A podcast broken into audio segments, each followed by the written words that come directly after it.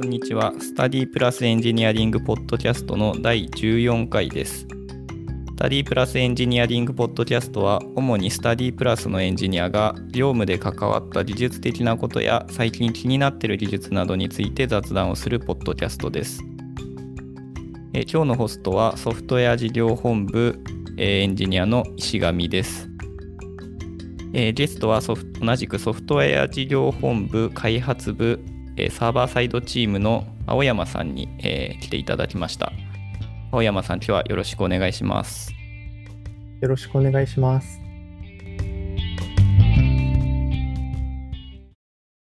はい、ちょっと若干噛みましたけど、なんとか言えました。いや、えーはいはい。そうですね。それじゃあ、まあ、簡単に、えーと、自己紹介ですが、えーと、まず僕の方から言いますと、えーと、まあ、このポッドキャスト何回かホストやらせていただいています。えーと、まあ、エンジニアで、えーと、Rails とか、えーまあ、フロントエンドは React とかその辺を触っている、えーエンジニアの、えーと、石上です。最近は、えーとまあ、新規事業のプロジェクトだったり、えーまあ、主にサーバーサイドとか、フロえーとウェブのフロントエンドとか、その辺のことをやっています。はい。では、青山さんの方もちょっと簡単に自己紹介していただいていいでしょうか？はい。えー先ほど紹介いただいたんですけども、ソフトウェア事業本部開発部サーバーサイドチームの、青山と申します。で、私は2022年の7月1日に入社して、入社してから、約3ヶ月が経って、今ちょうど4ヶ月目ぐらいになってます。で、普段、えーやっている業務としては、えースタディえープラスの、あのアプリがあるんですけど、そのバックエンドの API の開発だったり、あと社内向けの、えー管理画面とかツールとか、そういったところの開発を普段していたりします。はい。はい、ありがとうございます。経歴としては、うちの会社、まあ、2社目、3社目ぐらいですかね。そうですね。経歴、うちの会社は正社員としては2社目になりますね。うんうんそれまでもずっとサーバーサイドの、まあ、Ruby だったり、Rails だったり、あと PHP とか、まあ、その辺をされてた感じですかね。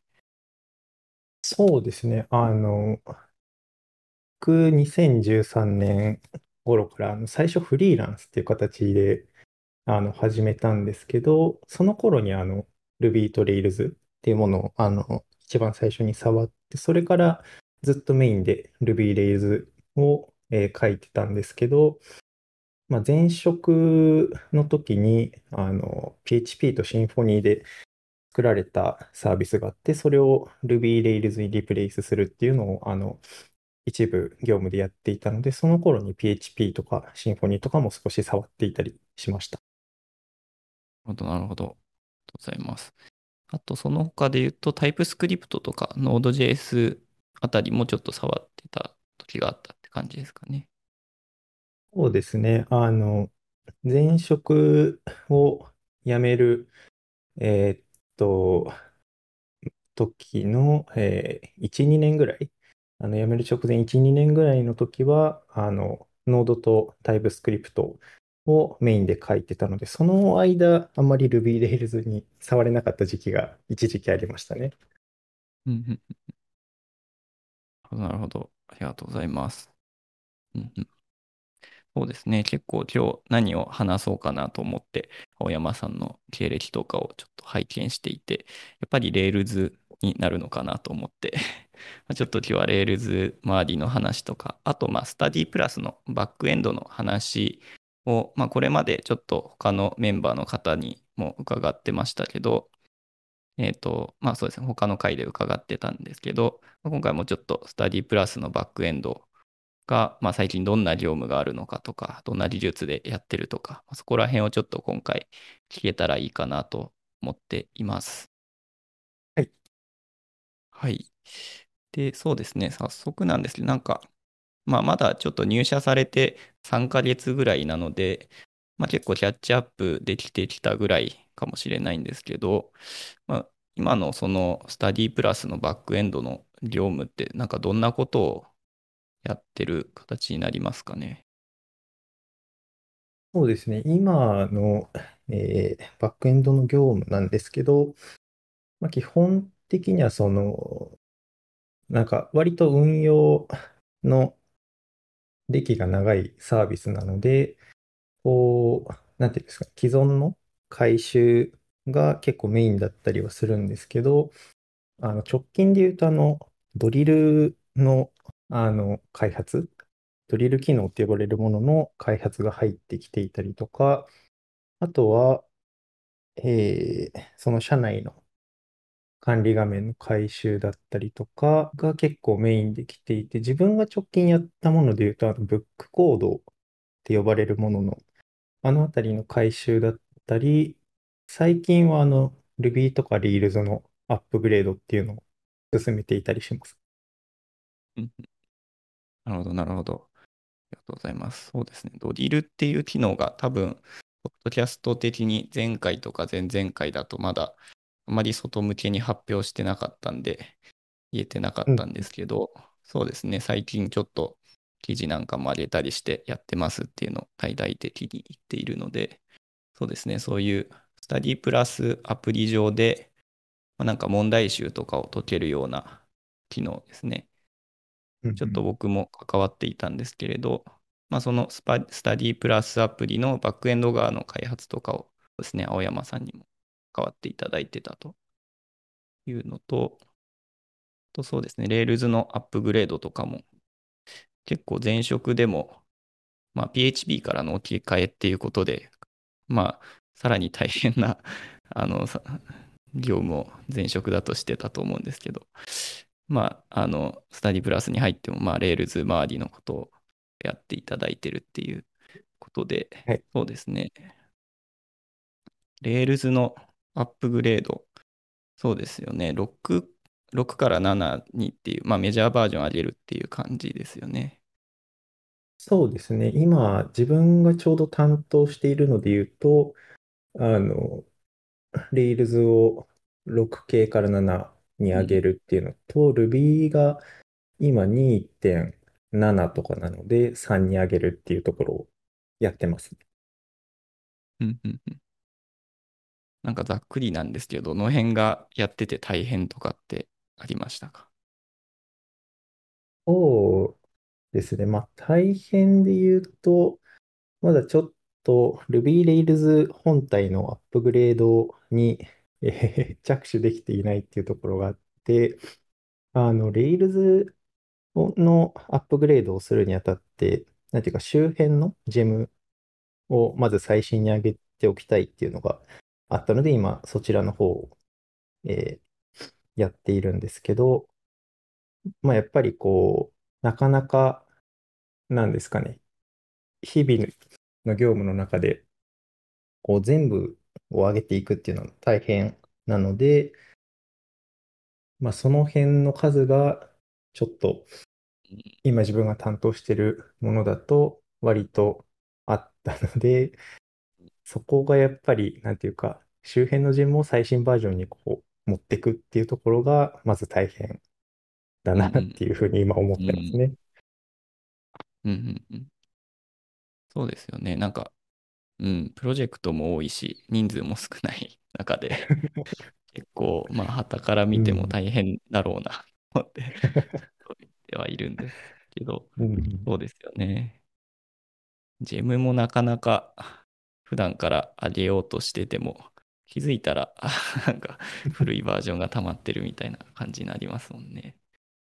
そうですね。まあ、ただなんか、弊社入ってその対応してみて思ったのは、なんかその、さっきあのメンバーが少ないけど、こうリポジ、なんかシステムが多いっていう話が少し出たと思うんですけど、まあなんかその中でもかなり、なんていうか、追従できている方ではあるかなっていうふうに、あの、入ってきて思っていて、なんで、なんか、なんですかね、致命的にな遅れみたいなものがないので、それはなんか入ってみてすごいなって思いましたね。うんうんうんうん。なるほど、なるほど。うんうん、それは素晴らしいですね。なんか、うん。こう先人たちのそうですね。あの、まあ、ちゃんとあげるっていうのがやってこられた成果うんだと思うので、うんうんそうでうんすね。そこにちょっと感謝しつつ、自分たちもできるだけ、こうそれに続いていきたいなとは思いますね。うんうんなるほど。じゃあよかったです。なんか致命的になるともう本当になんかどうやっていくんだみたいな、途方に暮れるみたいなうプロジェクトん。もまあ中にはあると思うので、はい。まあ、そうです弊社、ね。まあ、弊社ではそういうレベルではないと。まあ、はい。着実に上げていけてるっていうのは、はい、素晴らしいと思いうん。ます。うんうん、なんかプロジェクトが結構多いっていう話もあるんですけど、そのはい。中でもあれですからね、フロントエンドが特に、あの、まあ、いろんなのが使われてて大変だったりするんですかね。そうですね。なんか、自分が一応入社する前に、あの、カジュアル面談とかでお話は聞いていたんですけど、あの、システムによってフロントエンドで使われてる技術っていうのが、まあ、割と違うっていうのがあって、まあ、なんか、まあ、具体的な名前を出すと、 React だったり、 Vue だったり、AngularJS だったりっていうところがあるので、まあなんかそ、こはちょっと、なんていうんですかね。対応が必要になったときに、システムによってちょっと書き、書く、なんていうか、言語違うんで、大変だなっていうのはありますね。そうですよね。なんかまんべんなくあるなぜか分かれているという感じで。まあ、うん。ですかね。やっぱ経緯としては、あの、まあ、サーバーサイドのエンジニアが結構、うん片手間でやるじゃないですけど、まあ、フロント専任の人っていうのが、そのうん。チームにいなうん。いんですね。なので、まあ、結構その都度その都度で選んで入れてってしまったみたいなところがあると思うので、うん。うん。うま。その辺もなんかもうちょっとこう、まあ、これを聞いてる方にぜひ入社していただいてとか、まあちょっと採用面で成功したら、まあそこら辺もちょっと手厚くできたらいいなとは 思っていますね。うん。特にうん AngularJS はちょっとだいぶ急務というか、やばいというか、あの、まあその AngularJS 自体の開発が確かもう終わっていると思ううん。ので、うんまあ、そことかから変えていけるといいんですかね。そうですね。まあ、最近の感じで言うと、 React、Vue はまあ、まだ、なんとかうん。って感じしますけど、そうですね。AngularJS はちょっとなんとかしたいですね。優先的に。ね。ううんうん。るほど、なるほど。そうですね。うんと、あとなんか、まあ、ちょっと技術以外の部分でも、なんか、いいところとか、いけ、なんかいけてないところとか、もし、なんか入社してここ数ヶ月で感じたことあれば、ちょっと聞いてみたいですね。そうですね。まあ、いいところで言うと、あ、なんか、まずこう、入ってシステム開発してて思ったところで言うと、なんか、デプロイの自動化がすごい進んでて、めちゃくちゃデプロイ楽だなって思ったのをちょっとあ今思い出して、あ、はいはいはい。あの、弊社の一部のサービスが Kubernetes で動いてると思うんですけど、はいはい。そこの部分が、なんていうか、かなりデプロイ自動化されてるんで、あの、うん。 Slack 上からあのチャットボット呼び出して、デプロイうん。してっていうのができるのですごい、うんなんていうか、なんですかね、これまで、あの、サーバーに入って、こうデプロイコマンドを打ってみたいなことをしてたこともあったので、まあ、それと比べるとやっぱり圧倒的に楽だなっていうのと、まあ、自動化されている分、その手作業でやる部分が少ないんで、そのなんかオペレーションミスみたいなのもなくて、すごい安心できるなっていううんうあしそこら辺すごいいいなって思いましたね。うんうんうん確かにそうですね。なんかずっとこれを、まあ、弊社にいて、まあ当たり前のように そのメリットを享受してたので、なんかあんまり便利だなって最近は思ってなかった、もう当たり前のように思ってうん。たんですけど、確かにそうですよね。プロジェクトごとになんかデプロイの作法が違うとか、やり方が違うとかだと結構、まあ、なんかドキドキするというか、まあ、なんかチームもし変わって移動した時に、じゃあ、さあどうしようみたいなうん。力やキャッチアップするみたいな感じになるので、そういう意味だとなんか、プロジェクトのプロジェクトでも確かに Slack 上からまあ、 ChatOps 的になんかデプロイコマンドを打ったら、まあ、それがうん特定の環境に出るみたいなので、そこが統一されているのが、確かに改めて考えるとすごい、うん、僕もいいと思いますね。うんうん、なるほど。ねうん、あとは、あとなんかその、制度的なところですはいはい。ごくいいなっていうのが、あの、フルフレックス、フルリモートなところが、なんかうん、個人的にすごくありがたいなと思ってて、なんか、こう割と制度としてあるけど、なんですかね。みんな結局同じような時間帯に始めて、同じような時間帯に終わるみたいなのうん、はあるかなって思うんですけど、なんか弊社入ってみて割とみんなちゃんとこの制度活用してるなっていうのがん、見えたので、自分もなんか使いやすい、使いやすかったし、まあ個人的に結構その朝早くの方が集中できるっていうのもあって、朝から始められると、あの、やりやすいので、その辺とかが、なんかある程度自由が利くっていうのはすごい嬉しいなって思ってますね。うん、うん、うん、うん、うんなるほど、なるほど。確かにそうですね。もう本当にフルフレックスですもんね。なんかですね。うん。あんまり、なんか朝ここまでに始めないととか、ここまでに終わらないとみたいな、そういうので意識することがないので、まあ本当にフルうん フルフレックスだなっていうのは、そうですね。当たり前にもなってますけど、うん。うん確かにそうですね。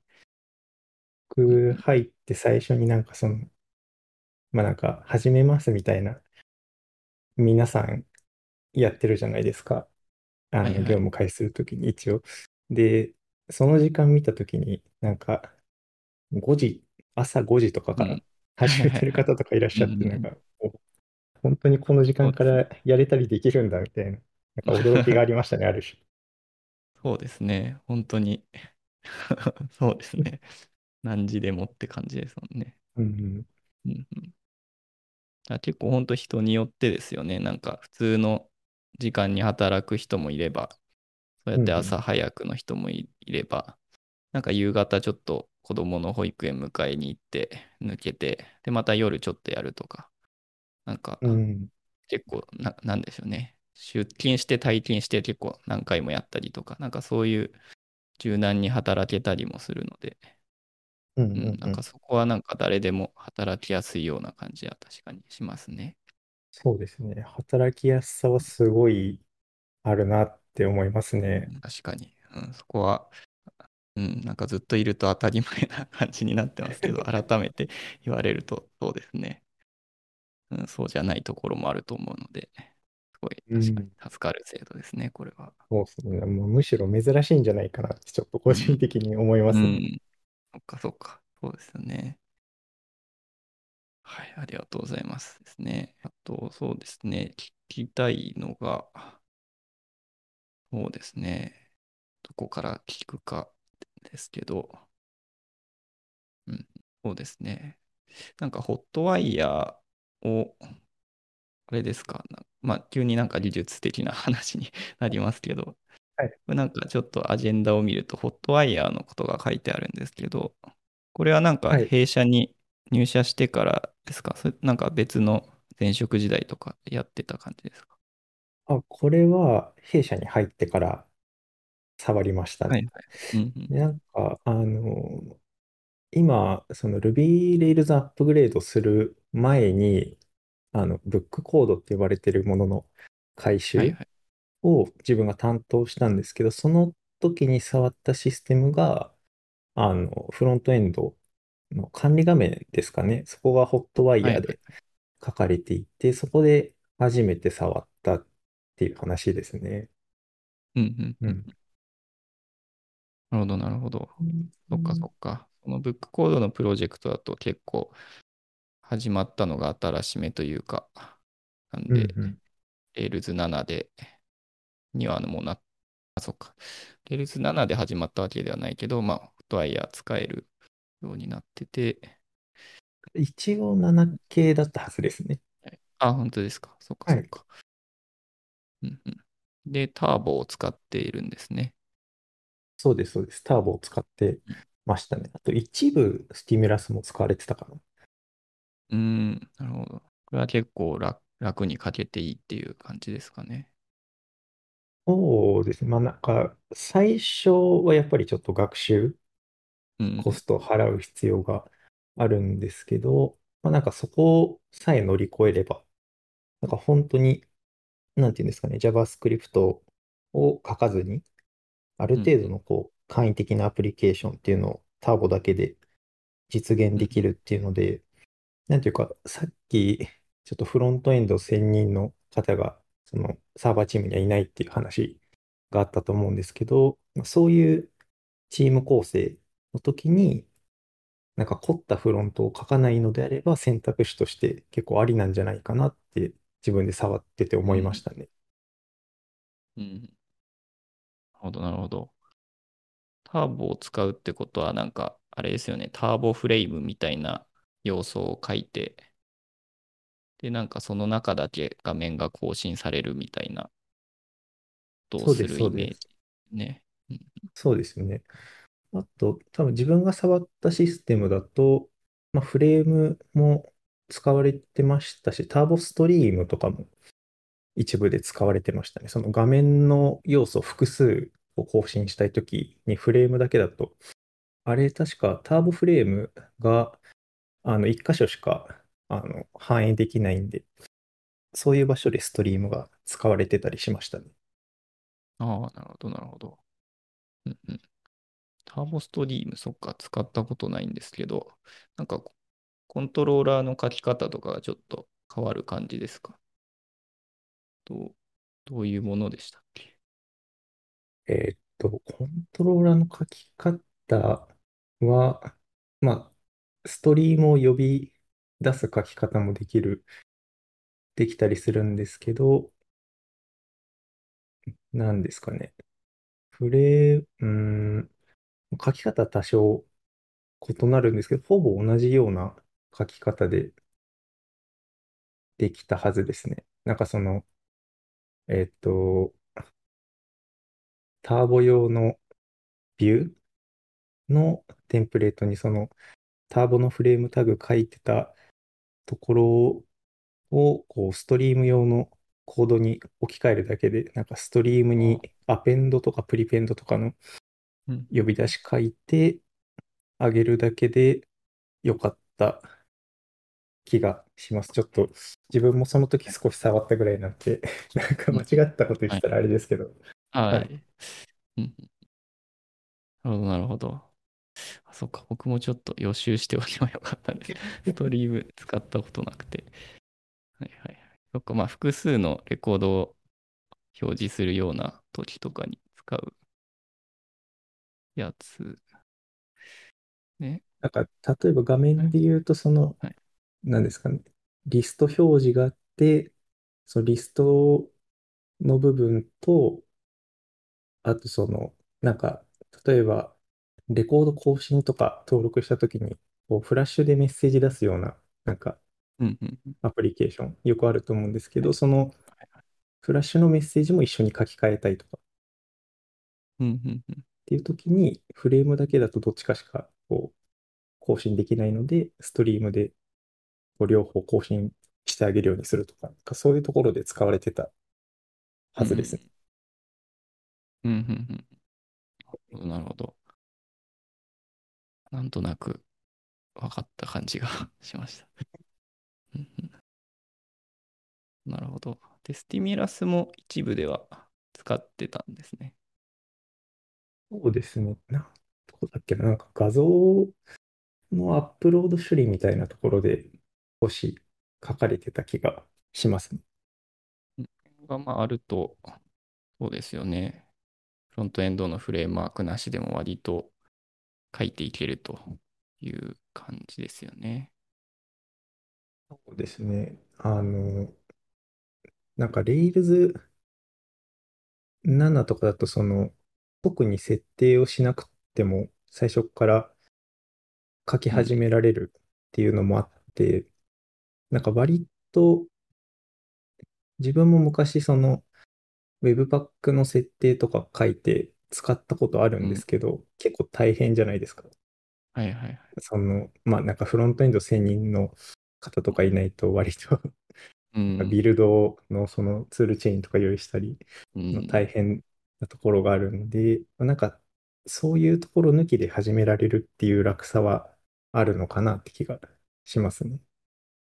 うん。うんうんなるほど。確かにビルド職人を 誰かがやるから、職人呼んでこないといけないってなると、だいぶ辛いですもんね。やっぱ結構。そうですよね。なんか、この辺やっぱ、他の人とかにも聞いたことありますけど、やっぱ、そこら辺が嬉しいっていう声が意外と、なんかそあの、あ、うん、そうですよね。なんか、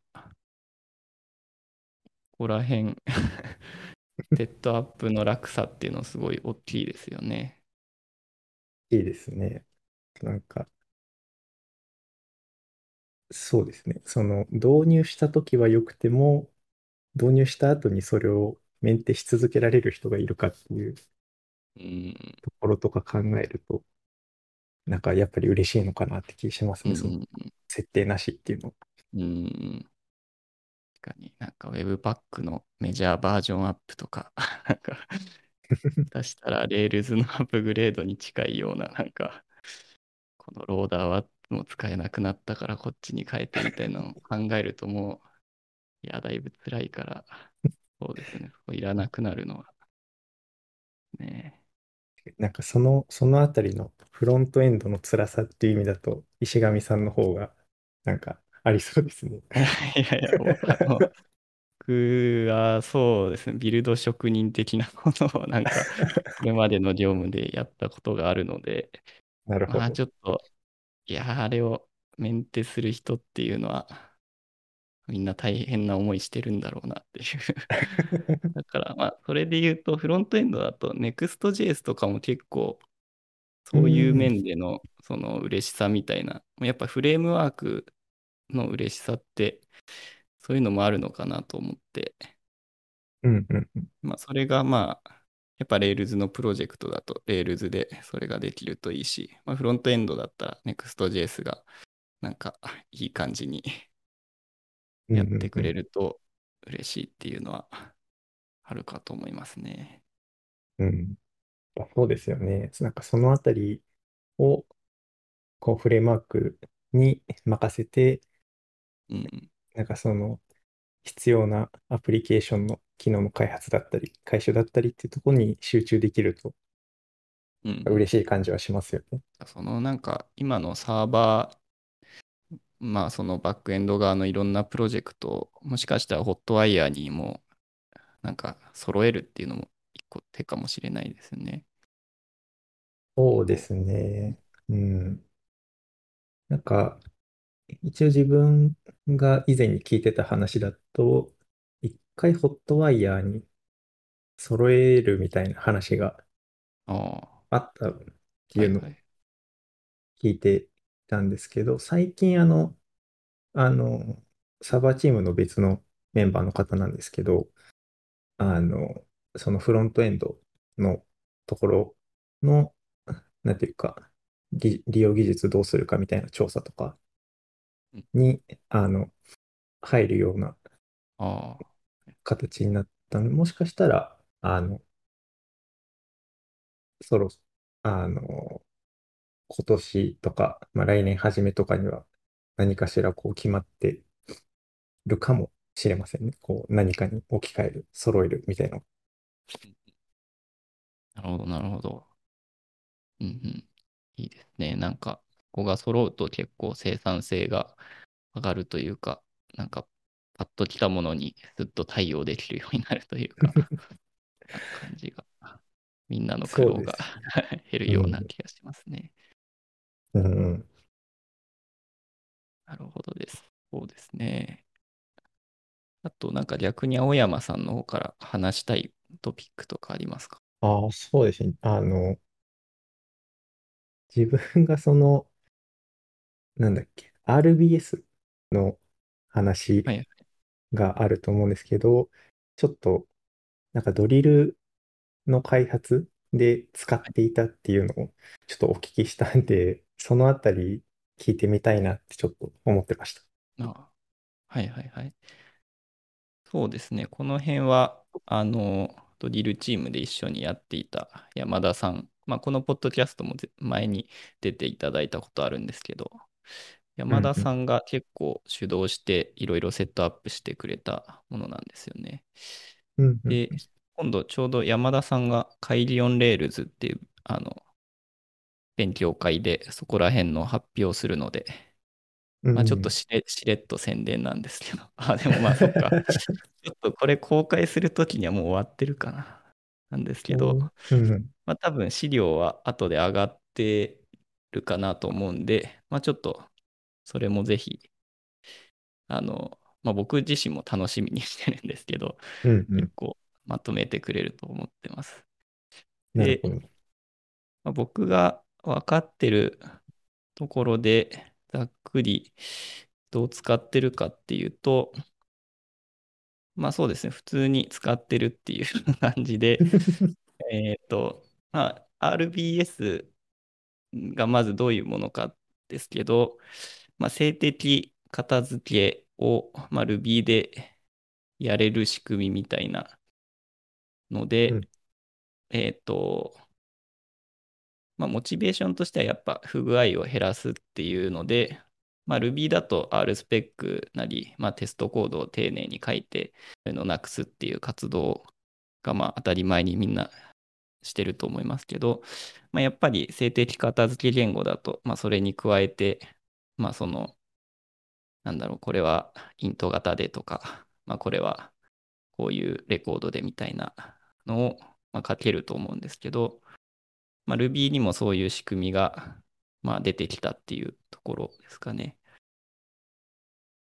で、まあ、導入のな、導入してどんな感じになるかっていうと、まあ、なんか Rails の普通のプロジェクトに、なんかシグネチャーのファイルみたいなのがいっぱい、えっと、で、できるというか、ドット、ドット RBS の拡張子で、まあ、ファイルをいっぱい作って、えーとにかく、まあ、Ruby のソースコードに対して、まあ、なんですかね、このメソッドの、えーはこういう引数、えっと、まあ、インテジャーのこういう引数を取って、こういうブーリアンの、えー値を返すとか、まあ、そういうのを、まあ、型を書いていって、で、まあそ、えっと、まあ、それをそうですね、ローカルの、まあ、エディター上だったり、まあ、CI 上だったりで、まあ、タイプチェックのプロセスを走らせて、えっと、まあ、エラーを出したりとかして、まあ、その、まあ、型情報で間違ってるところとかを、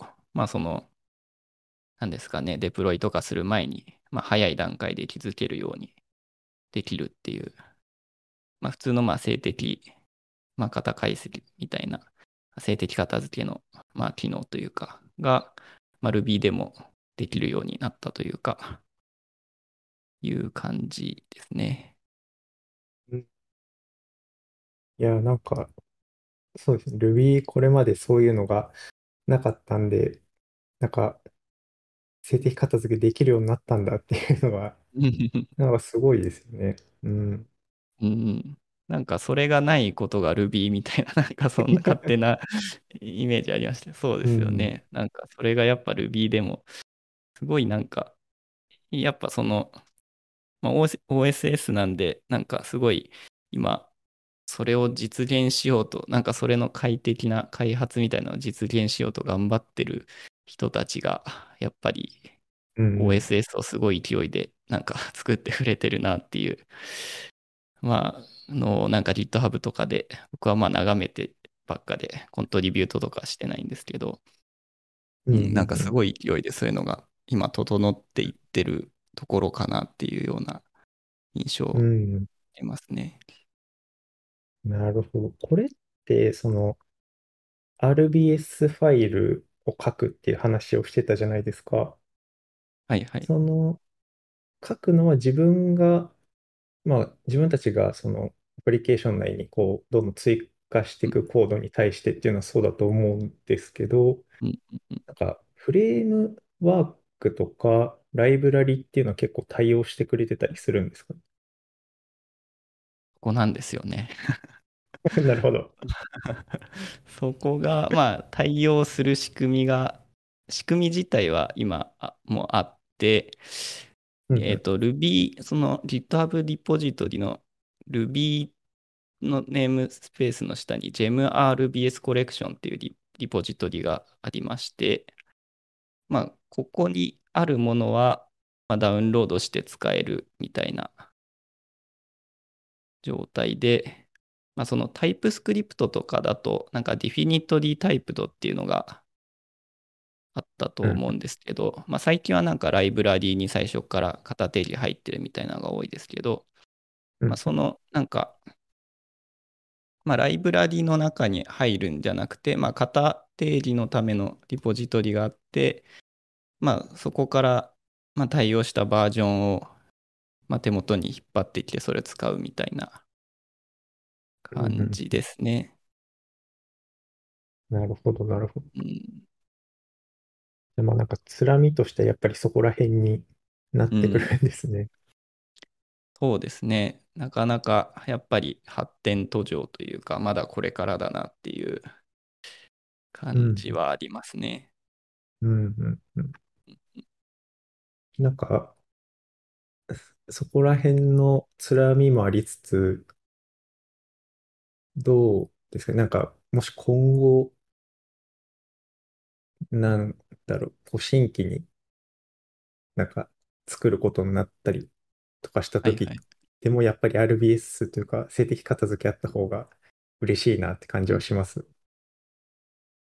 うーん、そうですね。やっぱり、まあ、あると、まあ、なんとも言えないですね。まあ、その、つらみがなかったわけじゃないというか、そのある程度、なんか周辺ツールの、なんか異臭を漁ったりとか、型定義あを、あ、まあ、うん。多少その RBS コレクションにないものを自分たちで、まあ、仮、仮というか、まあ、最低限のものをちょっと用意してそれを使ったりとか、まあ、あと、まあ、ちょっと意識高めで言うと、なんかその RBS コレクションに、まあ、理想的にはそのコントリビュートしていくみたいな気持ちが本当はいいんだろうなって思いつつ、まあ、ちょっとそういうまあ苦労も込みで、でも使っていきたいみたいなのであれば使うといいんじゃないかなっていう ので、うんうんただやっぱあると、まあ何回かやっぱそのテストコードで書けてなかった部分の不具合とかにも、まあ何回かそのタイプチェックであらかじめ気づけたなっていう場面もあったにはあったんですよね。だからなんかあるともちろんいいんだけど、まあ、周辺ツールはまあそんなにまだこれからっていう気持ちで使えるといいのかなっていう感想ですね。なるほど。そうですね。自分もちょっとその以前というか直近1、2年ぐらいはタイプスクリプト書いてて、なんかその静的片付けみたいなところの恩恵を受けてた側なので、うんなんか Ruby でもそれを受けられるんで、享受できるんであれば、ちょっと使ってみたいなっていう気はしましたね、今聞いてて。うんうんうんうんうん。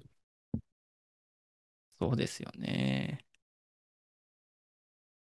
うん、なんか Ruby の、うん、どうしてもなんか Ruby 使ってるとやっぱどうしても 片性的片付け欲しいっていうのはみんな結構思うことあると思うんで、この選択肢が出てきたっていうのはすごい、うん、いいなとは 思いますね。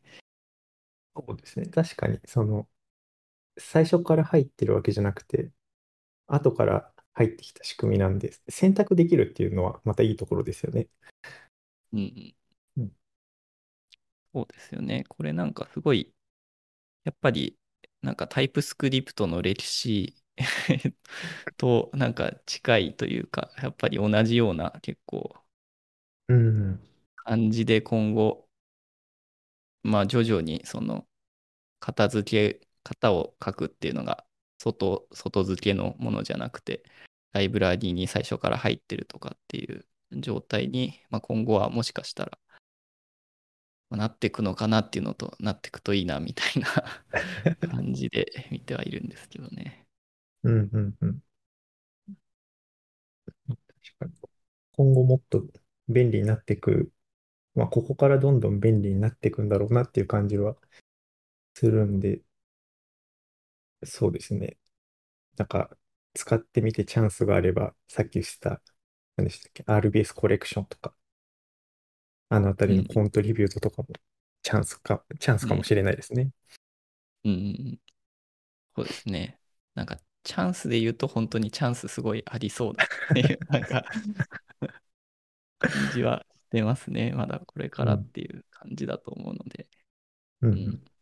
やっぱすごいなんか、中心となって、やっぱそこら辺を今整えてる人たちはなんかすごい、傍から見てると情熱がすごそうなので、はい、なんか、うん、期待というか、まあ自分もコントリビュート頑張ってしないとなっていう感じではあるんですけど、はい、ちょっと楽しみな技術だと思いますね。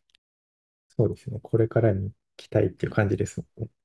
うん。はい、すいません、なんか、青山さんの回なのに僕がだいぶ喋ってしまって、私も聞きたかったんで、聞けてよかったです。ありがとうございます。はい。えっと、あとそうですね。なんかちょっと結構時間話せたので、なんか雑談トピックでもなんか話しておきたいこととかいます。うんなんだろう。なんはい。か結構ゲー、ゲームが好きなんですかね。あ、そうですね。個人的に好きなことというか趣味で言ううんと、はい。昔からゲームうんをやってますね。なんかお、お便りが、社内からのお便りコーナーで、あの、記憶を消してもう一度遊びたいおすすめゲームは何ですかっていうのが来てますけど、はい。これはなんか思いつくやつありますかね？そうですね。おすすめ、なんか難しいなって思ったんですけど、なんか記憶を消してっっていうところで言うと、あの、2010年頃に発売されたあの、ニーヤ・レプリカントっていう、あの、アクション RPG があるんですけど、それのストーリーと、あと、まあなんか、エンディングというか、そのあたりが結構面白い振りだったんで、ちょっと何も知らない状態でまたやってみたいというと、このゲームかなって、個人的には思ってますね。なるほど。ストーリー性という、ストーリーがやっぱり、うん。そうですよね。RPG だと。うんうんなんか、こ、これやられたことあります？いや、実はゲームあんまり やあ、んなくて知らなかったんでなるほど、なるすよね。ほど。なんか、あんまり言うと、こう、ネタバレになりそうなんですけど、こう、結構、ストーリー的に、なんか一回やって終わりっていうよりも、何回か、何周かするゲームなんですよ、これ。うんで、その、なんか普通の、まあよくあるゲームだと、同じストーリーを何周かするみたいなのが多いと思うんですけど、これはこう、なんていうんですかね、周回するたびにちょっと変わるというか、視点が変わったり、うん。なんかストーリーで語られることが増えたりとかして、結構こう飽きないような作りになってたりとか、まあ、エンディングが当時は結構話題になってて、まあ、ちょっと面白い、面白いというか、ぜひ機会があれば見てほしいという感じなんですけど、そうですよね。結構、うん、楽しめると思うんで、そうですね。うん。あ、なるほど。確かに今検索するとエンディングの種類と違いみたいな なんか解説記事が結構出てくるので、あ、そんうん。なになんか5種類 何種類あるもあるみたいな、そういう感じなんですね。そうですね。いろんなうん種類があって、まあ、最終的にこう、何周かしないとたどり着けないエンディングっていうのがあるんですけど、まあ、ぜひ、こう、あれですね、機会があればそこまでやってみてほしいなっていう。いや、多分これおた、お便り書いた、あの、菅原さんは、がっつりやると思います。わかんないけど。なるほど。やっぱそうですね。なんか、エンジニアの同僚の人たちみんなゲーム好きな人が多いですね。うーん、確かに。自分の周りも多いですね。うん。いやー RPG はやっぱり結構、のめり込んで なんか時間を大量に使っちゃいそうなので、えやり始めるのが怖いところがあるんですよね。そうですね。なんか、昔はそれこそずっとやりましたけど、やっぱり こう、最近はなかなかこう、始めるタイミングとかも難しいですね。なんか始めちゃうとあ、やり続けちゃうんで、うんうん。なんかそれこそ連休が取れた時に一気にやるとか、なんかしないと。はい。うん。そうですよね。うんスプラトゥーンもなんか書いてますけど、スプラトゥーンもよくやってるんですか？そうですね。最近やってる中で多分一番ハマってますね。なんか、一人でもやるんですけど、最近その前職で一緒だに働いてた方数名と、まあ、今も仲良くさせてもらってるんですけど、その方たちと夜な夜なあの チーム組んで夜にやってます。ああ、いいですね。うん。うんうん。なんかちょっとしたスポーツみたいな感じ。僕はやったことないんですけど、なんかみんなすごい楽しそうに。うん。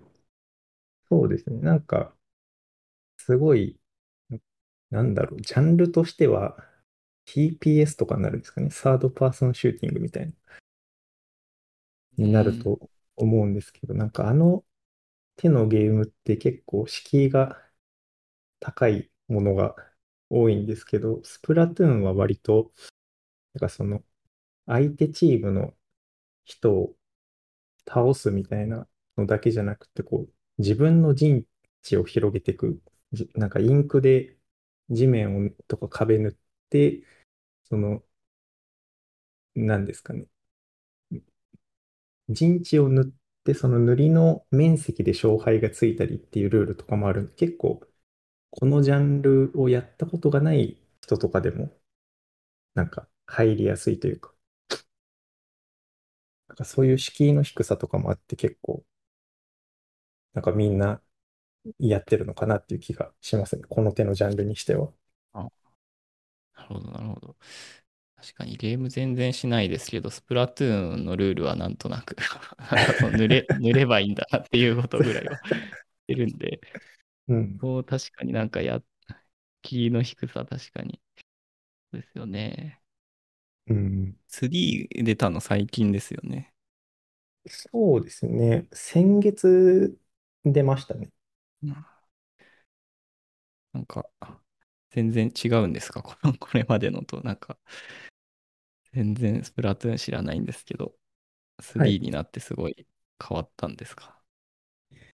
うん なんかちょっと難しいですね。うーんと、すごい変わったかって言われると、多分あんまり、あんまり変わってないですかね。なんか、なんですかね。うん、言い方難しいですけど、2、2から大きく変わったかって言われると、なんか、大型アップデートがあったみたいな感 じ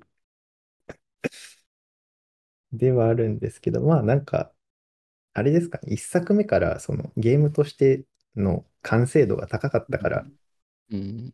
なんかあんまり変わらずに、なんかメインはそうん。んな変わらずに、細かいなんかうん調整とかが入って今の形になってるのかなって気はします。なるほど。3から始めてもいいですか？全然大丈夫だと思います。なんか、そう、さっきその、うんあの、夜みんなでやってるっていう話を少しちらはい。っとしたんですけど、なんか、はい。そのうちの一人が、あの、3から始めた人で、えそれでもなんか全然一緒にやれてるんで、全く問題ないと思いまー、す。まあ、いいですね。いや、そろそろやりたいな。なんか、やりたいと思いながらもう3になってたっていう ほど。はい。じゃあ、時間が結構いい感じなので、他に何かこれ話しときたいとかありますか？うんそうですね。時間的に足りてそうなら大丈夫です。はい。ありました。ありがとうございます。はい。では、ちょっと締めたいと思います。はい。はい。えーでは、えー本日のスタディプラスエンジニアリングポッドキャストは以上になります。えー青山さん、本日はどうもありがとうございました。ありがとうございました。はい。では最後に採用情報についてのご案内です。スタディプラスではエンジニアを募集しております。ご興味のある方は、えー、ショーノーツにあった採用ページからご応募いただけますので、えーチェックしてみてください。ではここまで聞いていただいてありがとうございました。